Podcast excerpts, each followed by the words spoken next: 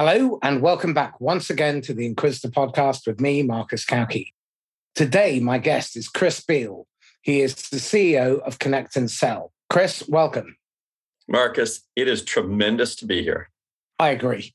Excellent. Would you mind giving 60 seconds on your history, please, so people understand your background? Sure. So I'm a kid who grew up out in the desert in Arizona. I had books and animals, so I didn't learn much about people. Turned out that was a good thing took up an interest in lots and lots of things, including math and physics, and ended up getting a degree in physics and doing well in math. And you know what you do with a degree in physics? Uh, it's like Willie Sutton said about banks. You know, you you rob them because that's where the money is. So yeah. I went into the software world because that's where the money was clearly going to be. This was in the '70s. It was obvious that software is going to eat the world, but why not go there? And uh, one thing led to another. I, I'm unemployable. Nobody can stand me as an employee. So I started building my own companies. Excellent. Okay. So you and I have had some really interesting preamble chats. And one of the things that we talked about was the role of the human voice in sales as AI and automation become you know, de rigueur. Let's uh, talk about that because obviously ConnectAndSell is very much about the human voice. And I'm really curious about your take on this and the, the future of sales and salespeople. Sure, absolutely. Well, I think the bedrock of sales, I'm, I'm talking B2B sales. I don't know shit about B2C, right? I'm, I'm not being a good consumer. I don't even know how to go on a boat like that one behind me because I wouldn't know what to do there as a consumer, right? But B2B, I've been involved with for a long time. And yes, you said ConnectAndSell. We help people have lots and lots of B2B conversations. Here's the one thing I've learned about B2B that I believe will never change, and that is the B2B buyer is scared out of their wits because they're about to make a decision that affects their career. So it's one thing to put your money on the line and buy a Tesla. But if you don't like the Tesla, you find out you're allergic to electricity or something like that, then you can dump the Tesla, right? And you might be out a few grand, no big deal. But if you buy the Tesla equivalent for your business based on all the promises that some vendor made and all your research and all your, it's going to integrate, it's going to do great, and then it sucks and it hurts your business, your reputation is trashed. So that's your kids' college education, your retirement, everything's on the line. It's very, very different from your money. Your money you can replace, your reputation you can't. So the B2B buyer is cautious and always uninformed because the poor shot, what are they going to do? It's like, wait, you're the vendor, Marcus. You're selling to me. Who's the expert? It can't be me, or I'd be selling to you. So you're the expert, and I got to trust you with my career. So how do I ever get to the point of trusting another entity? Now, so now I have two choices. I'm either going to trust you, the human being, or I'm going to trust your corporation. Well, no one in their right mind has ever trusted a corporation because we know what they're in it for. There's no doubt about that. But we are very easily, pers- I'm not going to say persuaded, experience with somebody over a matter of a few seconds can lead to us trusting them as another human. And here's where the AI comes in. So now there's only two possibilities. I got a bot that is so persuasive, you think it's me. You talk to it, it passes the Turing squared test, right? Yeah. It's like you are sure it's me, except for one little thing. Ethically, the corporation owning the bot that claims to be Chris Beall has got to tell you it's a bot. We can't hide that from you. That doesn't work. So I've got a problem. As the corporation, I feel the bot that's so good that you think it's me, but you can't trust the bot because I got to tell you it's a bot. And you're not going to put your career on the line, your reputation on the line for a corporation's trust, but you will for a human. So the human being is essential and it's the human voice that carries the information that allows us to trust another person. And it takes about seven seconds, according to the FBI. I'm not an expert. I said it was eight seconds, but Chris Voss said it was seven seconds. So I'm going with Chris. Okay.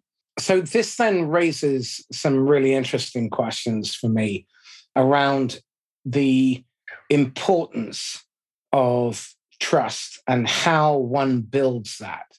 One of my mentors, Charlie Green, develop the trust equation. So reliability plus credibility plus integrity over low self orientation or over self orientation. And I was having a coaching session with him a couple of weeks back, and he made the point that integrity is the most important lever. uh, and uh, sorry, intimacy is the most important lever because that's where there's that human to human connection. In my experience, buyers are incredibly distrustful of salespeople. And I'd like to unpack why, first of all. I have my own theories, but I'd love to hear yours. Why is it salespeople are largely untrustworthy or untrusted? Yeah, I think the reason is is that last one. It's a self orientation. Buyers rightly suspect salespeople of having 100% self orientation, and so you can't crush the denominator very easily. To go and claim you have no self orientation makes you even worse, right? I'm in it for you. It's like I'll give you a, an analogy. It's just a, in a different area. So you're interviewing somebody for a job, and they tell you they're a team player. Do you hire them? Are you kidding me? Nobody hire nobody in their right mind hires somebody who says they're a team player because you know they're a parasite. Mm-hmm. And that's why they say they're a team player because otherwise they wouldn't have to say it, right?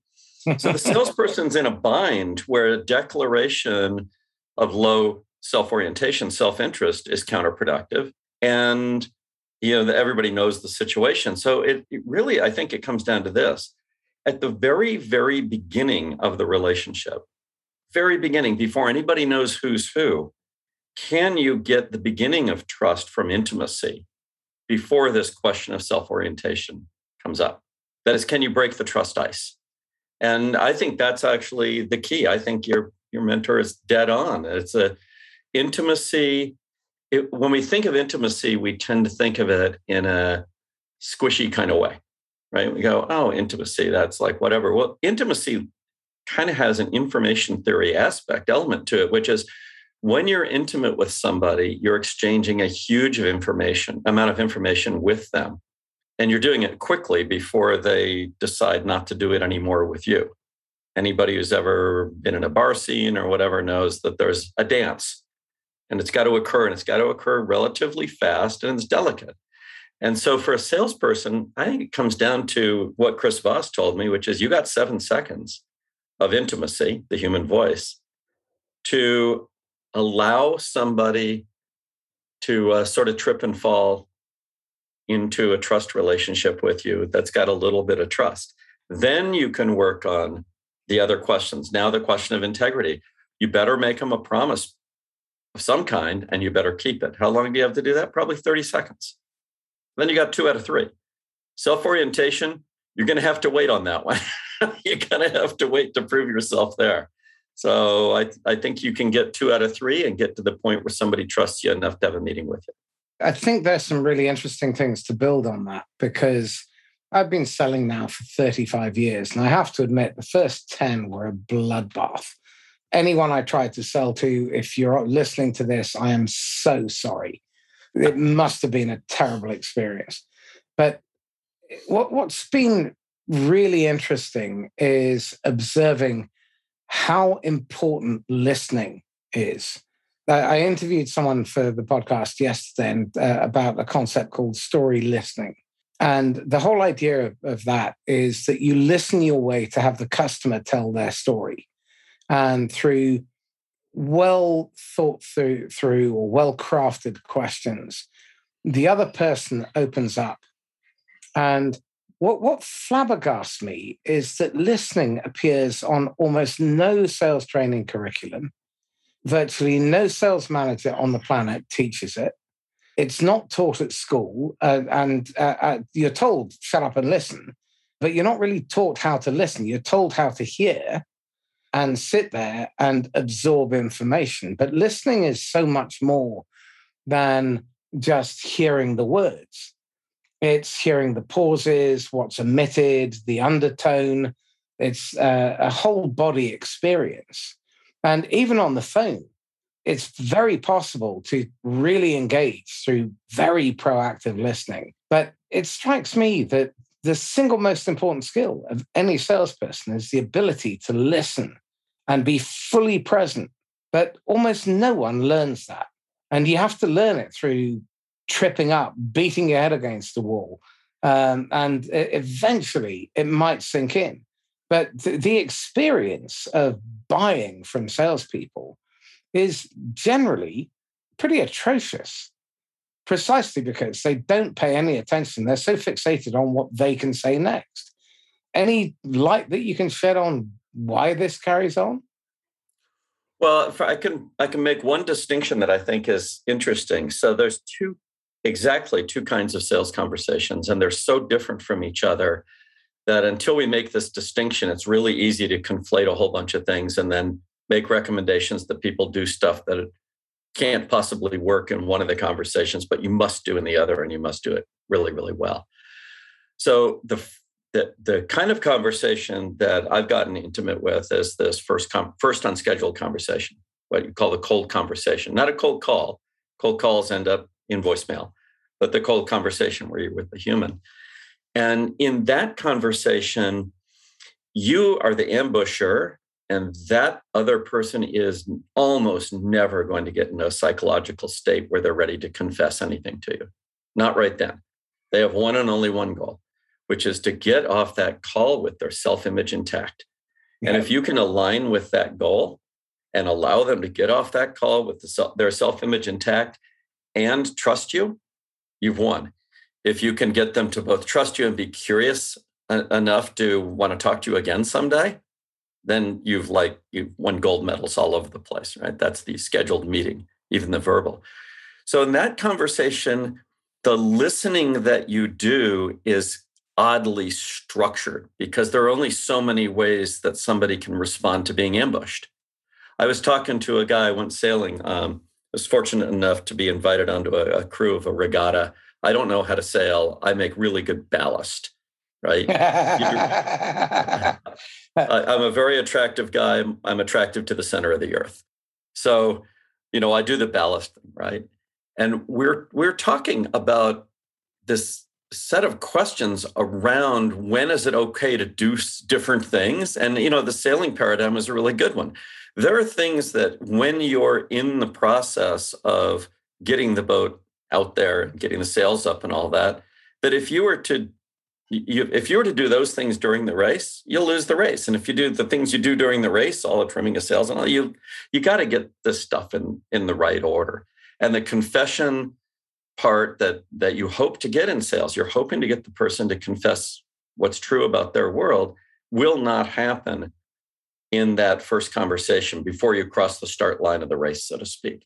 So you've got to be simple minded in your goal and you've got to be prepared, stereotyped essentially. It's it's really weird because you have to be warm, open, vulnerable, truly believing in the potential value of what you're offering, which is a meeting, all of these kind of soft things. And yet you're stereotyped because you're very early in the game and there's only so many dance moves. And you don't want to act like you're inventing, reinventing conversation. I think once you go into the discovery meeting, listening is super important and helping to set up the emotional setting so that somebody is comfortable talking to you about their reality so that you can listen so there's something to listen to is key. Like i open discovery meetings like this. I'd say hey marcus where are you on the face of our blue whirling planet? Now that has nothing to do with business but it does have something to do with you and me which is hey we're both on this earth you know we share a lot right we breathe air we have to have water look at the Earth from far away. We are two little teeny ant-like dots on that planet somewhere. That question embodies that, but it also allows that person to speak with pride about where they live. And pride is exactly the opposite of what they intended to come to that conversation with. So by letting them speak with pride, listening really, really carefully, and then being open to either saying something about your experience with their place or whatever it is, right? Having that little conversation totally changes the relationship because now you've proven you will listen and it's about them, not you. Interesting. Okay. Um, you've obviously never been to Ellesmere, where I live before, because uh, it's not necessarily something to speak with pride about. But you would, you would. I guarantee you, everybody is proud of where they live. I have never met a person who isn't. They've chosen to do it. Very few of us have like an ankle bracelet on that says we can't leave except during lockdown. And uh, we're there because we're there. And actually, what's really interesting is the less obviously attractive a place is to others, the more the people who live there are proud of being there. Okay, I'm going to agree to disagree because there's nothing to be proud of. Um, but I, I, I get it. A lot of people will be. I'm really curious about the initial opening conversation, though. Uh, you guys do 40 million cold calls a year. So I, I, suspect you're quite proficient. That's a lot of practice. And I, am really curious, um, first of all, about how you're encouraging your people to make that initial call. Because most cold call attempts are a bloodbath. And as you said, the recipient is trying to get off that phone as quickly as humanly possible. So, what advice would you give to people? Well, first, I'll make the sharp distinction between the cold call, which is an attempt to get somebody on the phone, and a cold conversation, which is the successful attempt to get them on the phone. Because okay. the reason that most reps won't make the cold call is not actually their concern. The first order reason is not their concern about what might happen if somebody answers, like a target. Their concern is one more time, I've done my research, I'm ready to have this conversation. I think I am anyway. And ah, oh, damn, voicemail. Now what? That's not a conversation, that's an advertisement. So once you're past that, you know, I, I know what we do about that. I mean, that's our whole business. You push a button, you talk to somebody. Great. You're not going to have to go through that shit, right? You're just going to push a button. You're going to wait, pet the dog, you know, try to stay on your feet. And um, Yes, see how see how it goes to wait. When that bloop goes off in your ear and it pops up on your screen and shows you who you're talking with, now it's showtime. Here's how how I advise people. First, recognize the truth. That person is afraid of you. And that's why you were afraid to have this call. You don't like being the invisible stranger that scares somebody else. It's the oldest of the fears. Invisible stranger, the invisible strangers from across the river. They dress funny. They paint their faces this way. And we all know civilized people paint our faces vertically. They put a bone in their ear, and we all know we have a bone in our nose. And when they're invisible, it's nighttime. They're here at night, uninvited, not good ever for at least a few hundred thousand years. So here we are in a situation where we are voluntarily being a terrible thing. And nobody likes that. That's what reps really don't like. It's that sick feeling that I'm just about to be a bad thing. I'm not going to do a bad thing. I'm worse than that. I'm going to be a bad thing. Mm-hmm. So I encourage reps to think like this look, you're going to be a bad thing. It's wonderful. It gives you power because you have the power to go away. You now share, you're in perfect alignment with the person you just ambushed. They want to get off the phone with their self image intact. That's really important. With their self image intact. Otherwise, everybody would just hang up. They don't. They don't. They would, you know, if they only cared about getting off the phone, they'd get off the phone. I mean, they have that power, right? But they don't want to think of themselves as an asshole. Yeah. It's just they don't. So that's where your power comes from is one, you scared them and you know it. The, the knowledge that you frighten them is power because you if you relieve that fear, they'll trust you. We always trust whoever relieves fear. This is inborn and trained both. So relieve the fear, and you can do it in two sentences, and allow them to make a simple deal with you. And now you can show your integrity by keeping your word. And that's kind of all it takes. It's so simple. And yet most reps go the other way. I'm afraid. I've got to be brave. I got to do it. Oh, damn, another call didn't go through. Oh, now I got you. now I got to tell you how great I am. And as soon as you tell them how great you are, they're going to push back and say, no, you're not. They won't say it out loud. So, what is that two sentence contract? It goes like this You pop up on the screen, I hear the bleep. It says, Marcus Cauchi. Cool, right? If I'm a good reader, I can use your name. If I'm not, mm, I'm not going to use your name, but I'm a good reader. So I'm going to say, Marcus, Chris here from ConnectAndSell. I know I'm an interruption. Can I have 27 seconds to tell you why I called? And the key is I hammer the word no and I throw myself under the bus instantly. Before you're quite ready to throw me under the bus, you're already you're starting to feel like, ah, shit, why did I answer this call? Right. But you're not quite there indicting me for being a bad thing. But I'm going to indict myself faster than you can indict me. And now that game's over. Now we agree. I you see I see the world through your eyes. You think I'm a bad thing. I know I'm a bad thing. We know I'm a bad thing. I know I'm an interruption. You have to hammer it really hard and you can't change it. You can't soften it. You can't go like, Marcus, I know that I'm interrupting your day because I'm not mm-hmm. interrupting your day. I am a bad thing. I'm an interruption. I'm the invisible stranger. Then you switch your voice to playful curious as an FBI term. And you go to this little, it's really a funny little voice. It's like, can I have 27 seconds to tell you why I call? And it lets you off the hook. It offers a solution to the problem. What's the problem? Me. I'm the problem. Reps don't want to be the problem, so they want to jump to value. It's like, you know, whatever they're going to say, right? Well, Marcus, you know, uh, my company has helped hundreds of companies like yours accomplish things that could not be done otherwise of mm. incredible value. And you should immediately just start writing me checks because I'd sure like a commission. this then raises the other question. Given that we know that just diving into a pitch about product and features and functionality doesn't work, why? I mean, the, the evidence is out there, but the results are not.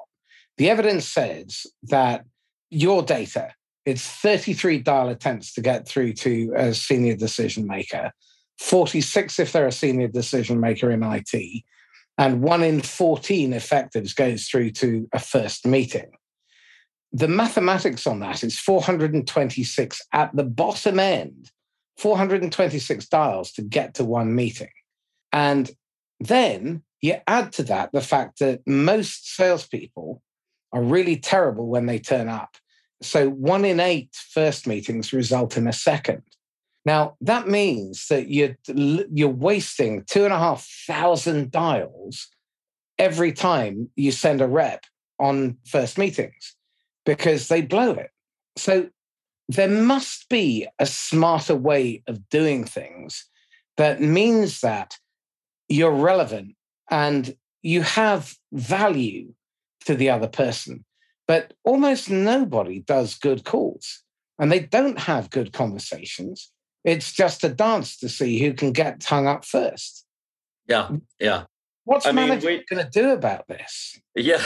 Well, what we recommend people do about it is uh, help your reps get a lot better and do it in a setting where they have a shot of actually learning and don't leave them on their own to reinvent sales.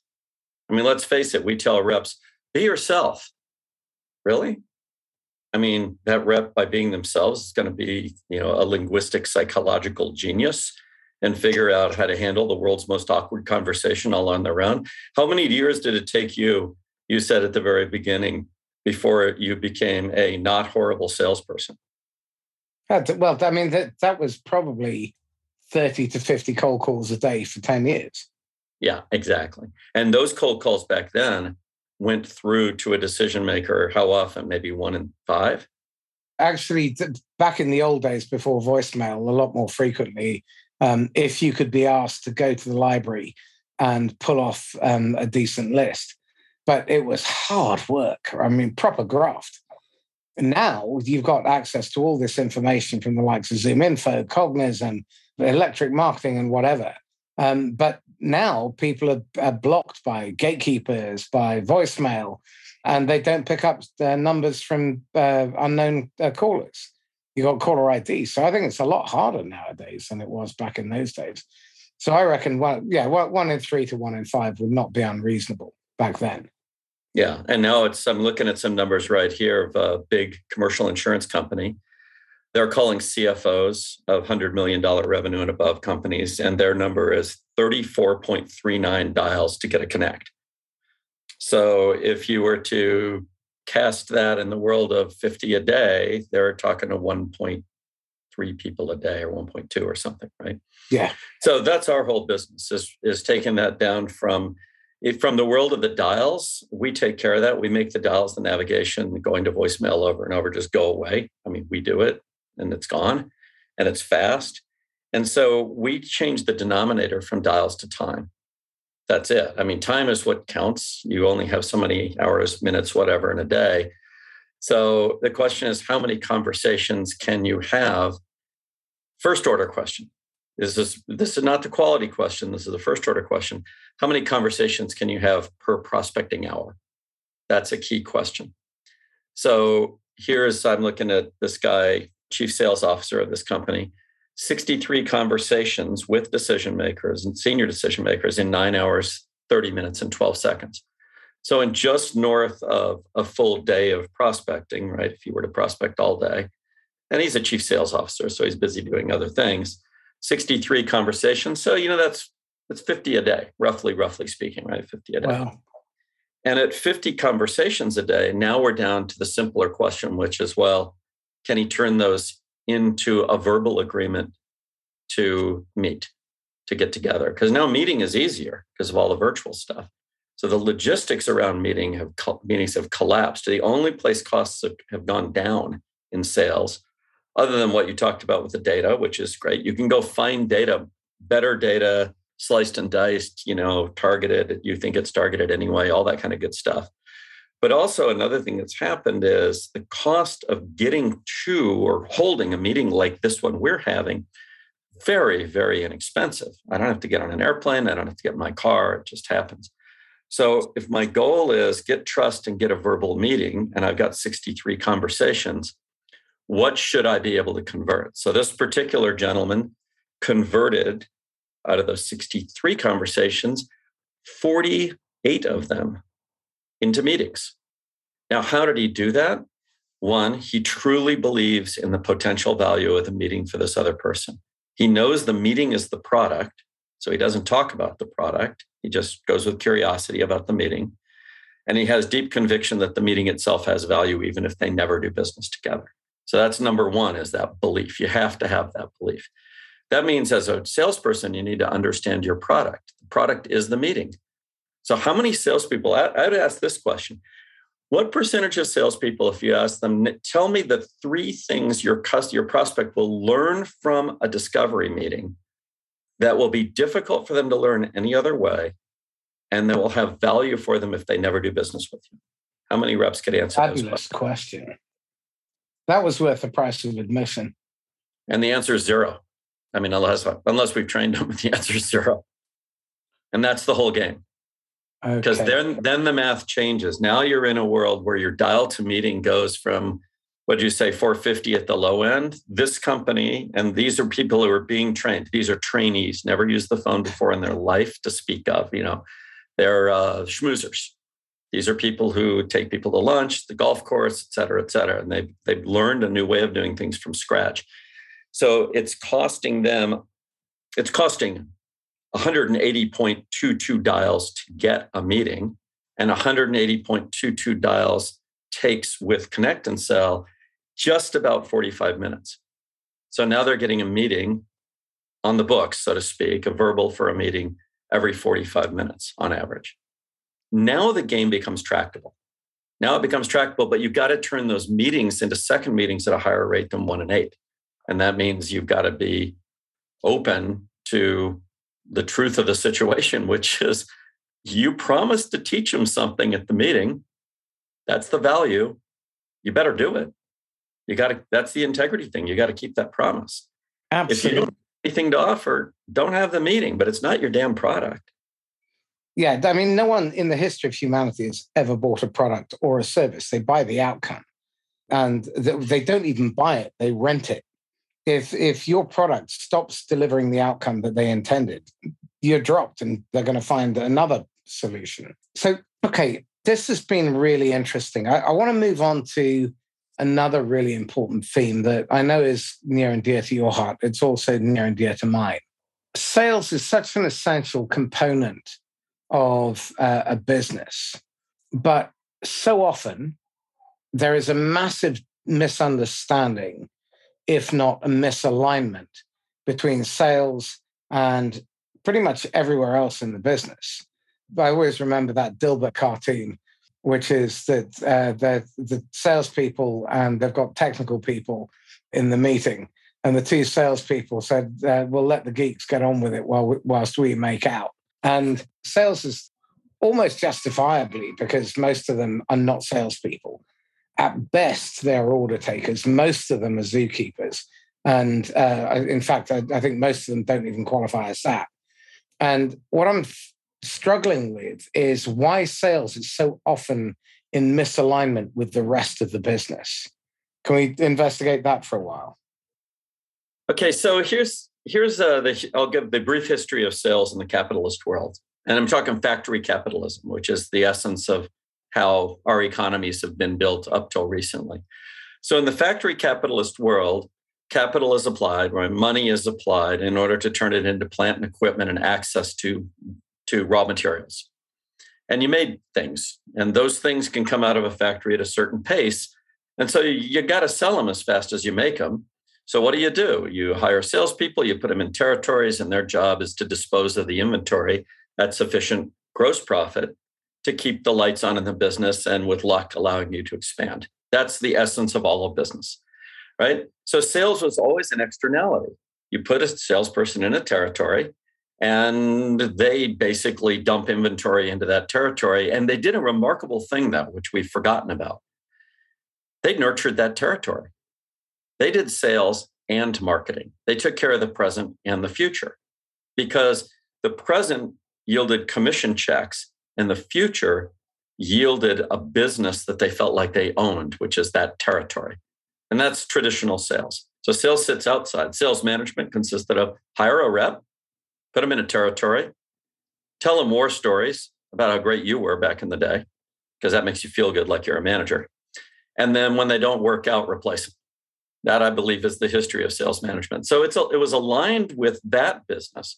But now sales in the modern world has got a completely new role, which is market exploration, market penetration, bringing back information, making competitive moves, stuff that used to show up in textbooks about strategy, which was all executed by M&A. Strategy was always about buying companies, always, always, always.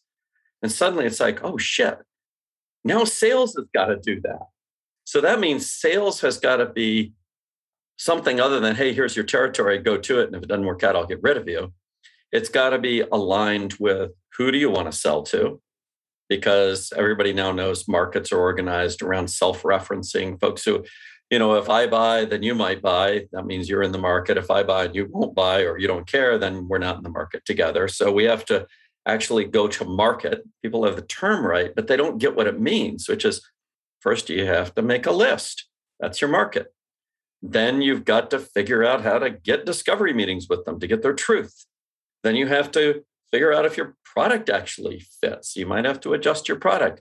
There's all these other informational roles that sales plays, information going in and out, and long term roles beyond this quarter or even this year. And we don't hire sales leaders to do that. Here's how I can tell the average tenure at firing of a VP of sales is 17 months. Uh, QED, I'm done. That's the whole argument. I don't need to argue anymore on this. If sales was actually part of the organization in terms of how it's done, not just what it needs to do, but how we actually do it, you wouldn't be firing your VP of. You imagine firing your VP of engineering in 17 months? Phil McGowan did his PhD, and one of the really important uh, bits of output is that a salesperson hits their full stride after three years. Now, the turnover, the revolving door in sales, sales management, sales leadership is ludicrously high. And there, there are some really endemic problems there because you, you you've touched on the role of sales, but I think there's a huge misalignment between what the sales organization is asked to do and what leadership expect of sales and what investors expect the leadership to insist on sales doing. So I have a, an ongoing love hate relationship in that I love to hate them. Uh, that investors are fucking parasites by and large. They take perfectly great businesses and then you know, you've got these companies really trying to solve a problem and they get close and intimate with their customers. And then investors come in and then they change the metrics to revenue, new logos, and pipeline. And the customer's this forgotten afterthought the end of this long chain of abuse. At the end of every quarter, you rape and pillage the uh, the next um, quarter's pipeline to try and make up for the stuff that your management was too dumb, too lazy, or too, too ignorant to help the salespeople focus on 12, 16, 18 weeks ago. And then everybody feels this enormous pressure. And they don't think about the unintended consequences of seemingly small decisions. If you take out, if you've got to make up a couple of hundred grand in order to hit your quota for this uh, quarter, and your MRR is 6K, that means that you've got to make another 36 sales, which you take from the next quarter's quota um, pipeline. But then you give a discount. Let's pretend it's as um, low as 30%. I've seen 80% more than once. Now, but let's pretend it's 30%. That means that instead of 36, you've got to take 48 sales out of next quarter's pipeline. Now, based on those numbers, just to get the first meeting, you're talking 462 dials. Okay. And then you got the 14 times multiplier. You are now talking about a tariff on, on the sales operation of tens of thousands of additional dials. So that then becomes this downward spiral, which then creates more pressure for management because it's them that it will get it in the neck. Uh, they then put pressure on their salespeople. So they end up firing them. Um, so no one ever hits their stride. They spend all of their time, instead of coaching and developing their people and focusing on helping them to build their pipe, um, they spend all of their time recruiting more mediocre salespeople who aren't going to work out. Um, I was talking to a chap earlier on, and they got a 50% attrition rate within eight months. We see that all the time. I mean, we see. That's not even high, though, for the industry. Yeah. It's not even high. And how how long how much of that eight months was spent quote unquote onboarding? Uh, well, they, they didn't onboard them. They, what they do is they give them a telephone directory and say, "Congratulations, you're a salesperson. Off you go." That's pretty much the onboarding for most people. You might get a couple of days of crappy product training, and because that's all you know, you talk about product, which then speaks back to your earlier point, um, which is no one gives a fuck. Yeah, I think that I can't tell if they do or don't. What I know is they don't know what to do. They don't know how to break out of the cycle. They don't know where to start. They remind me of a dog walking around and around in circles because it can't figure out where to lie down. And it's like, well, you, you got to start by lying down dirt. you just got to lie down, right? Yeah. So here's the interesting part to me about all of that. That is all absolutely true. And it's probably, in a sense, it's even worse than that because also the investors, at least venture investors, actually plan on your failure. And your failure is essential to their model. So as soon as you don't show that you're going to be that big, marvelous unicorn thing, whatever it is, their time is precious. All the, the people who are taking the money think, oh, I'm taking the money. That must be what's precious to them. No, the world's awash in money. Money's not the issue. The issue is time. And when you show that you're no longer potentially worth the time of that venture partner who's paying attention to you, you will be actively jettisoned without knowing it's happening to you. And there are various techniques to do it. I've been around Silicon Valley for 40 something years. I thought I'd seen them all. I've actually seen a couple of new ones recently. But trust Firing me, by text. Yeah, exactly. You're being dumped. You're being dumped, and there's a lot of ways to do it oh, you know, we're not, we're, we're actually not going to support you in the next round. Go get it yourself, right? Mm-hmm. Uh, you're being dumped. So you, you got to be careful who you take money from. If you're, you know, if you're an entrepreneur, you're a principal, because that money is coming with a hidden condition, which is they might decide that they really made a mistake and that's okay because 19 out of 20 are mistakes. That's their business model. So, you know, be a little cautious about that. What you do about it regardless of where you are in business, it turns out the big issue is actually uncertainty. Mm. The fact is, no single deal ever comes with certainty. And in fact, the amount of uncertainty around a deal is always unknown. So there's only one thing that we do rationally in the face of lots of uncertainty we build a big portfolio and we work from statistics instead of individual cases. That's the only way to manage uncertainty that's known to mankind is, ah, shit, we better go get a whole bunch. So the question is, how fast can you get a whole bunch? And at what stage are they? So here's the two huge, huge mistakes that I see sales sales leaders, but even worse, business leaders, and I'll go all the way up to the investors, not getting. They think pipeline is what's going to close this quarter or next quarter. But your pipeline actually is significant for 12 quarters because the replacement cycle for everything in B2B is three years. So you have a three year replacement cycle during which this quarter represents one twelfth of all the ideal customers that you have, the perfect market that are in a consideration period, even possibly for your category of product. That's it, one twelfth. So 11 twelfths are not in market. So what do we do? We go, let's go cheap. Let's turn them over to marketing to nurture. But marketing can't nurture because nurturing is really what it sounds like. It has to do with the relationship. And you can't have a relationship with a corporation. You can't have a relationship with content. You can only have a relationship with a person. So here you've got this salesperson who is the key to the other 11 twelfths, not just robbing from the next quarter, but instead of building a portfolio that covers everybody in the market today and then systematically nurtures them with one conversation per quarter until they're ready to buy from somebody. And now it'll be you because you nurtured them you know, instead of doing that, we go, we go, well, where's where's this quarter? Well, the quarterly plan's it crazy. Your first quarterly plan should be this. What's the count of folks in mark in the market that is, they made it into our list? So first order, here's what the big mistake everybody makes. They don't make a list. They think a market is a notion. A market is always a list. It's not a list just of companies, but it's a list of companies with people that you want to talk to there. Until you make that list centrally, you don't have a market. Without a market, you have no hope of doing well in the market. How could you?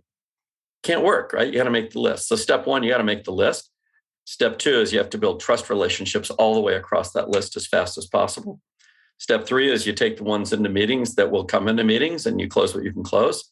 And that's good. And step four is you nurture everybody else and keep repeating this for 12, 11 more cycles.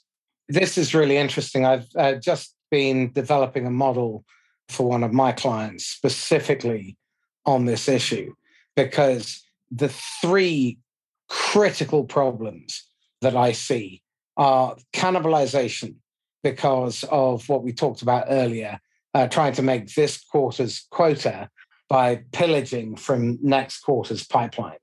The second is the shocking level of underperformance Becc Holland did some uh, her research for her book Flip the Script. And what she found was uh, in Silicon Valley, 75% of SDRs missing quota, 85% of account executives not even achieving 75% of quota. And the stat that I heard yesterday, and I won't pin down the source, is that only 3% of sales teams globally are hitting quota. That's down from 13% in 2019, which is pretty piss poor. And the other is that they spend all of their life trying to sell into the cold market when if they actually nurtured pipeline and they understood the value of strategic partnerships, they could always be selling hot. And this is a huge problem because what um, the research that uh, friends, both of us, sales driven, have found is that the average SDR is wasting 120 hours per month on dead activity. Now, in a 4.3 week month, that is a shitload of salary that's being wasted. It's an opportunity cost that no CFO should be willing to accept. The, the, the fact that it goes on. I mean, tell me this if your health and safety people your manufacturing people, your QAs, your finance department operated at a level where 1% effectiveness was considered to be okay and industry standard. How long would it be before the company was bankrupt? Uh, how long would it be before your CFO was probably in jail for um, incredible levels of incompetence? And how many of your staff would be dead?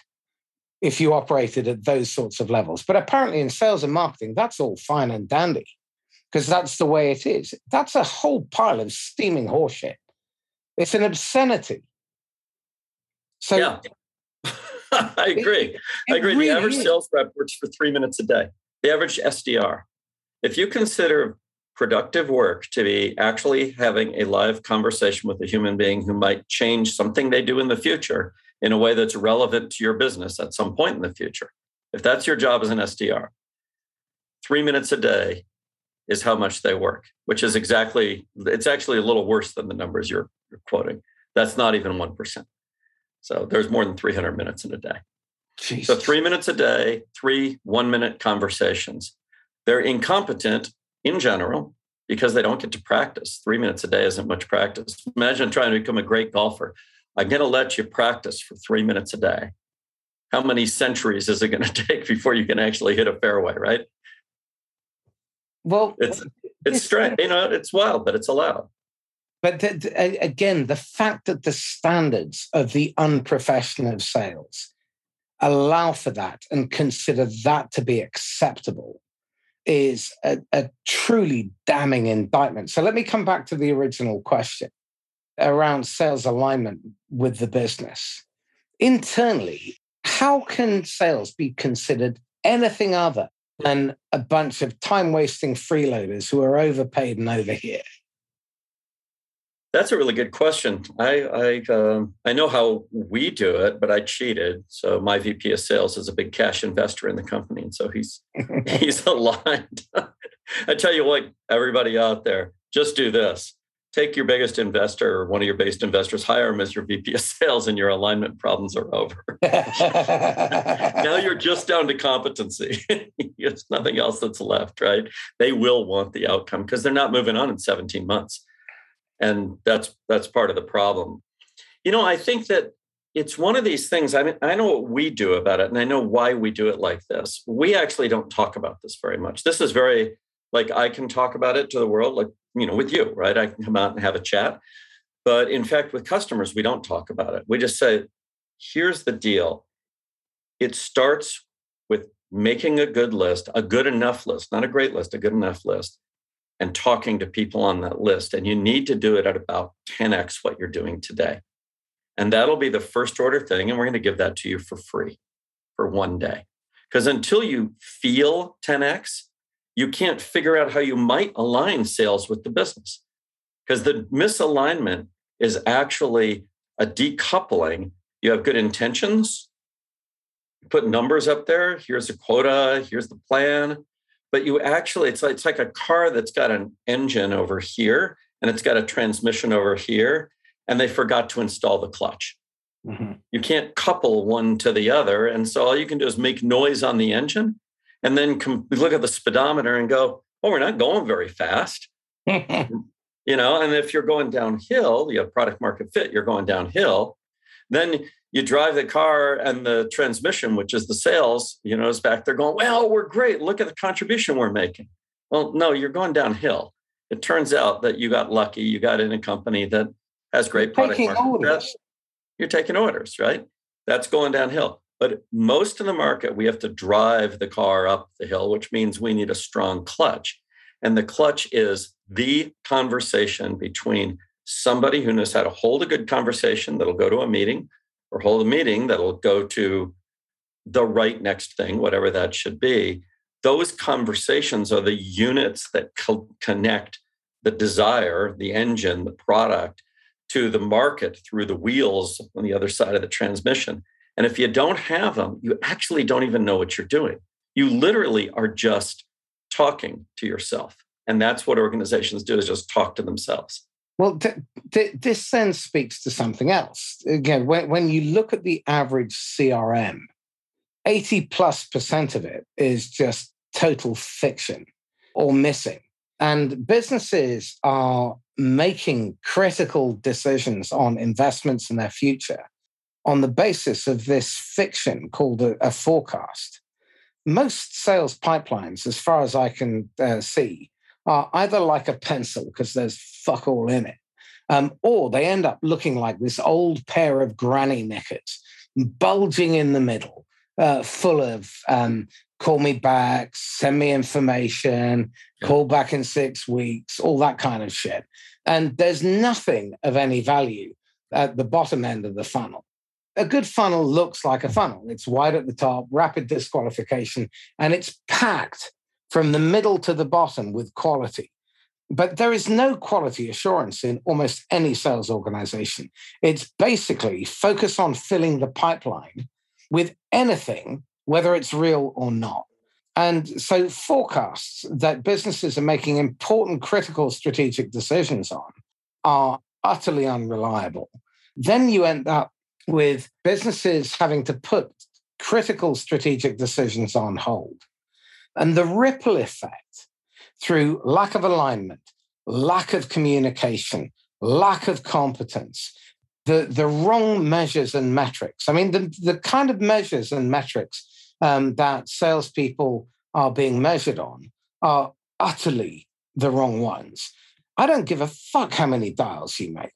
I'm really interested in how many effective conversations you have on a daily basis or per hour. That's a much more fun metric because right. th- that gives you some hope. Um, I'm really not interested in first meetings. I'm interested in second meetings. I'm interested in the number of qualified opportunities moving through to closable. I'm interested in the velocity with which uh, opportunities move through the pipe. With those four metrics, I've actually got some clarity. But the problem is that by and large, no one's measuring that stuff. They're measuring um, irrelevancies and they beat people up. And the VC or the private equity company is saying, well, yeah, we need to fill the pipeline up. So they pull this stuff forward and people lie routinely. So now you've got 10 salespeople listening to nine other people lie from this work of fiction. So now for every minute, you lose 10 man minutes. And you, you just think, there is no sanity in this. Um, I, I, keep using the word profession, but it's not. It should be because sales is a noble profession when done well. And it's crucially important. But it, it's just been relegated to this pin factory where you've got, you know, marketing feeding into the SDRs, into sales, into customer success, into account management. Every time you get passed from one to the other. There's this massive disconnect. It's disjointed. You've got to start all over again. The customer's experience is shit you know, your customer churn rate. You know, in uh, SaaS, 15% churn is considered okay. That means you've got to replace 49% of your customers every three years. Seriously. I mean, you've got to be a total ass to believe that that's acceptable. Yeah, I, it's funny that you mentioned manufacturing because I'm an old manufacturing guy myself. I came out of the world of building manufacturing systems. And when you do that, by the way, you spend a lot of time in factories. And it, factories are interesting because it's where we finally figured out how to do things with lots of people and lots of stuff that made sense, that works. You know, it, it's uh, amazing what happened with what I'll call the Deming Revolution and everything up through the Toyota production system. This stuff actually works, and it works on some simple principles. It, they can be applied to sales. So, you know, number one principle: Do you know where your constraint is? There's only one. If you were to ask most people about the revenue organization or the revenue process, their sales process, and yes, so list the constraints, list the bottlenecks. They'll give you like nine. Well, okay, so now we've denied the entire history of mathematics because in a system there can only be one bottleneck. That's why it's called a bottleneck, by the way. It's the only one. It's the neck. So what do, what do we do? We invest in everything. Why do we invest in everything? let's fix this, let's fix that, let's get better data, let's talk more, let's blah, blah, blah, blah. Well, in the, in the factory, we don't invest in everything. We only invest in one thing, the bottleneck. And we don't invest by guessing. First, we characterize it and we make sure we know the flow rate, the cycle time, and the quality of the units going through that bottleneck step in the process. We all know how to do it in manufacturing. It's not hard to find the bottleneck. A bunch, it's your shape of the funnel thing. A bunch of inventory builds up in front of it. And downstream, they're either starved or they're in a glut condition, but they can't predict what's going to happen. So upstream, there's a big reservoir of inventory, and downstream, it looks like a crazy, wild whitewater ride. So, okay, what do you do? You go understand it. What does that mean? It's not like, oh, we're going to grok it. It's like, uh, what is its throughput today? How many units can it produce? What's the quality? So for for those units, how many have to be rejected and sent back or thrown away or whatever. So what percentage are good and can be used in the next step for real, because somebody said so. And then what's the cycle time to make one unit? How, how long does it take? This is doable in sales. It's actually very straightforward, but you got to know what the units are. And the, the first order unit is you're going to convert inventory in the form of a list of people you want to talk with to actual conversations. And the denominator is always time. So now you have a throughput question. You, you just brought it up. How many conversations per hour with people on your target list can you have? Until you know that, you don't know anything. Until you do that, you're not doing anything. So that's your bottleneck right now. Your list is bigger. The, the list is the inventory. It's big. And downstream, they're either starved or there's a glut. It's unpredictable. And you can't forecast. You can't forecast whitewater. I'm sorry, it can't be done. Putting a number on it doesn't help because it's not smooth enough flow that you can say, oh, a little more, a little less. It's always like, I'm either going to sit here in a dry river or I'm going to drown. Those are my two choices. And I don't know which one I'm going to do. Okay, but th- this then, we're, we're, coming to the top of the hour, but I, I want to tackle this issue. Normally, your investor is a finance person, or they may be a retired dentist or a soccer player who happens to have some money, and they're not the market. The market are your customers.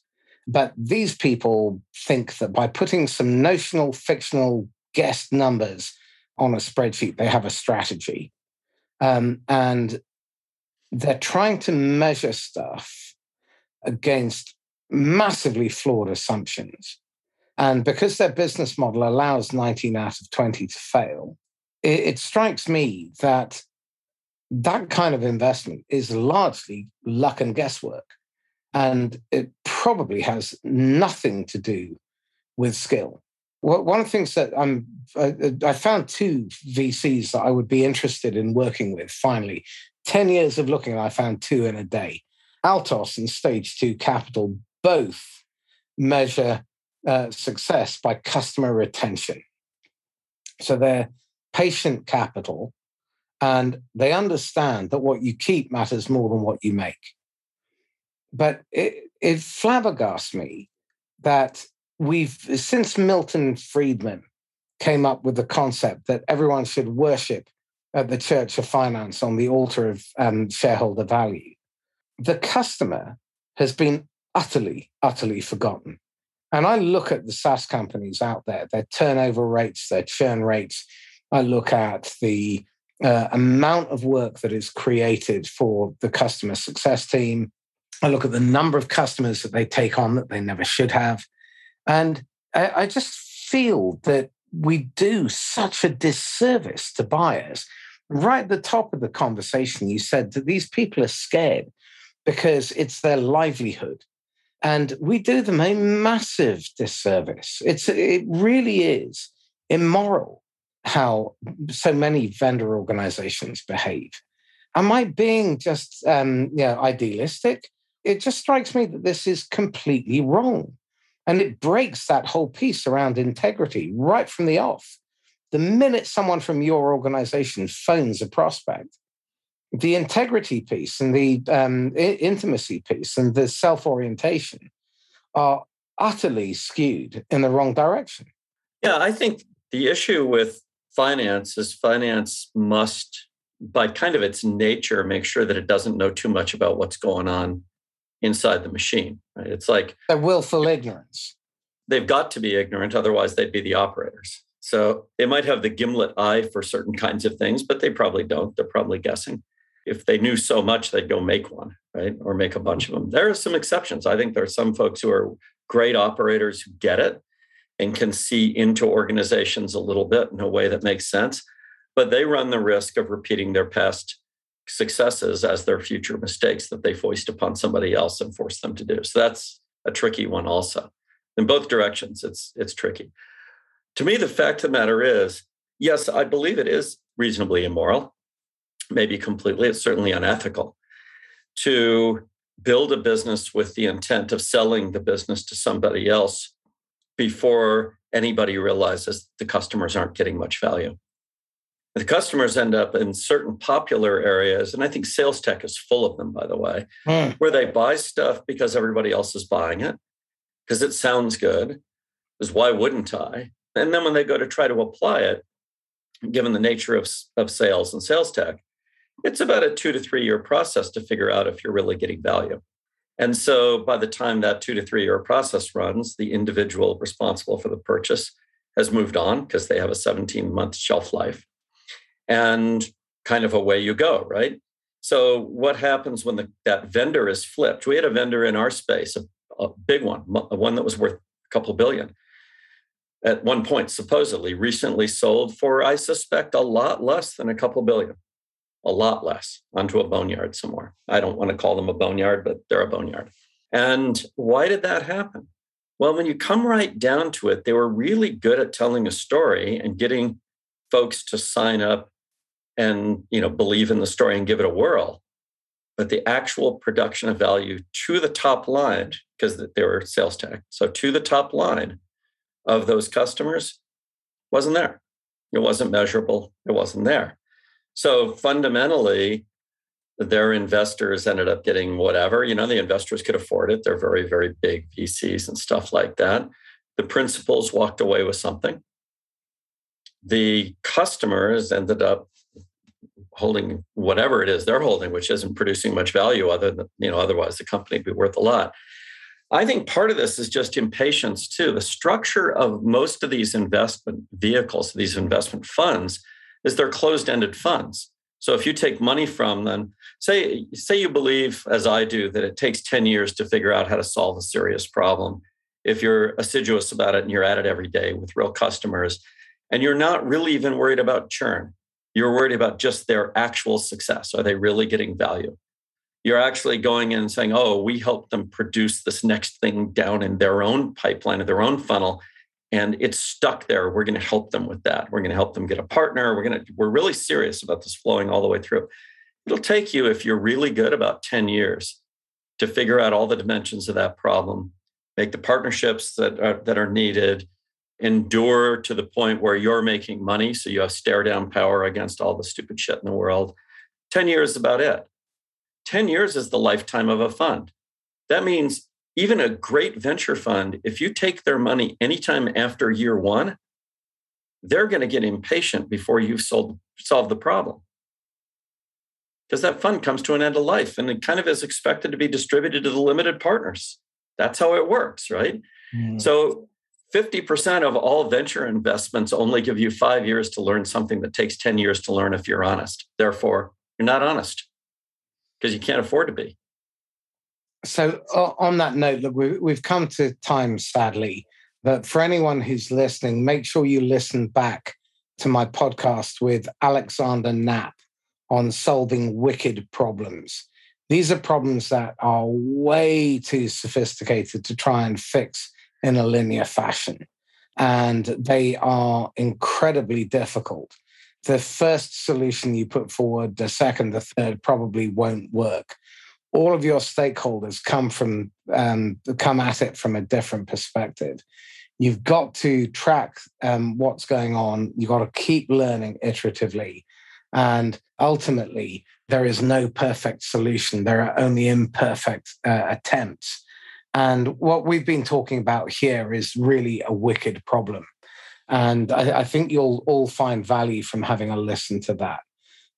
I'm hoping that we're going to be able to get Alexander on uh, a round table.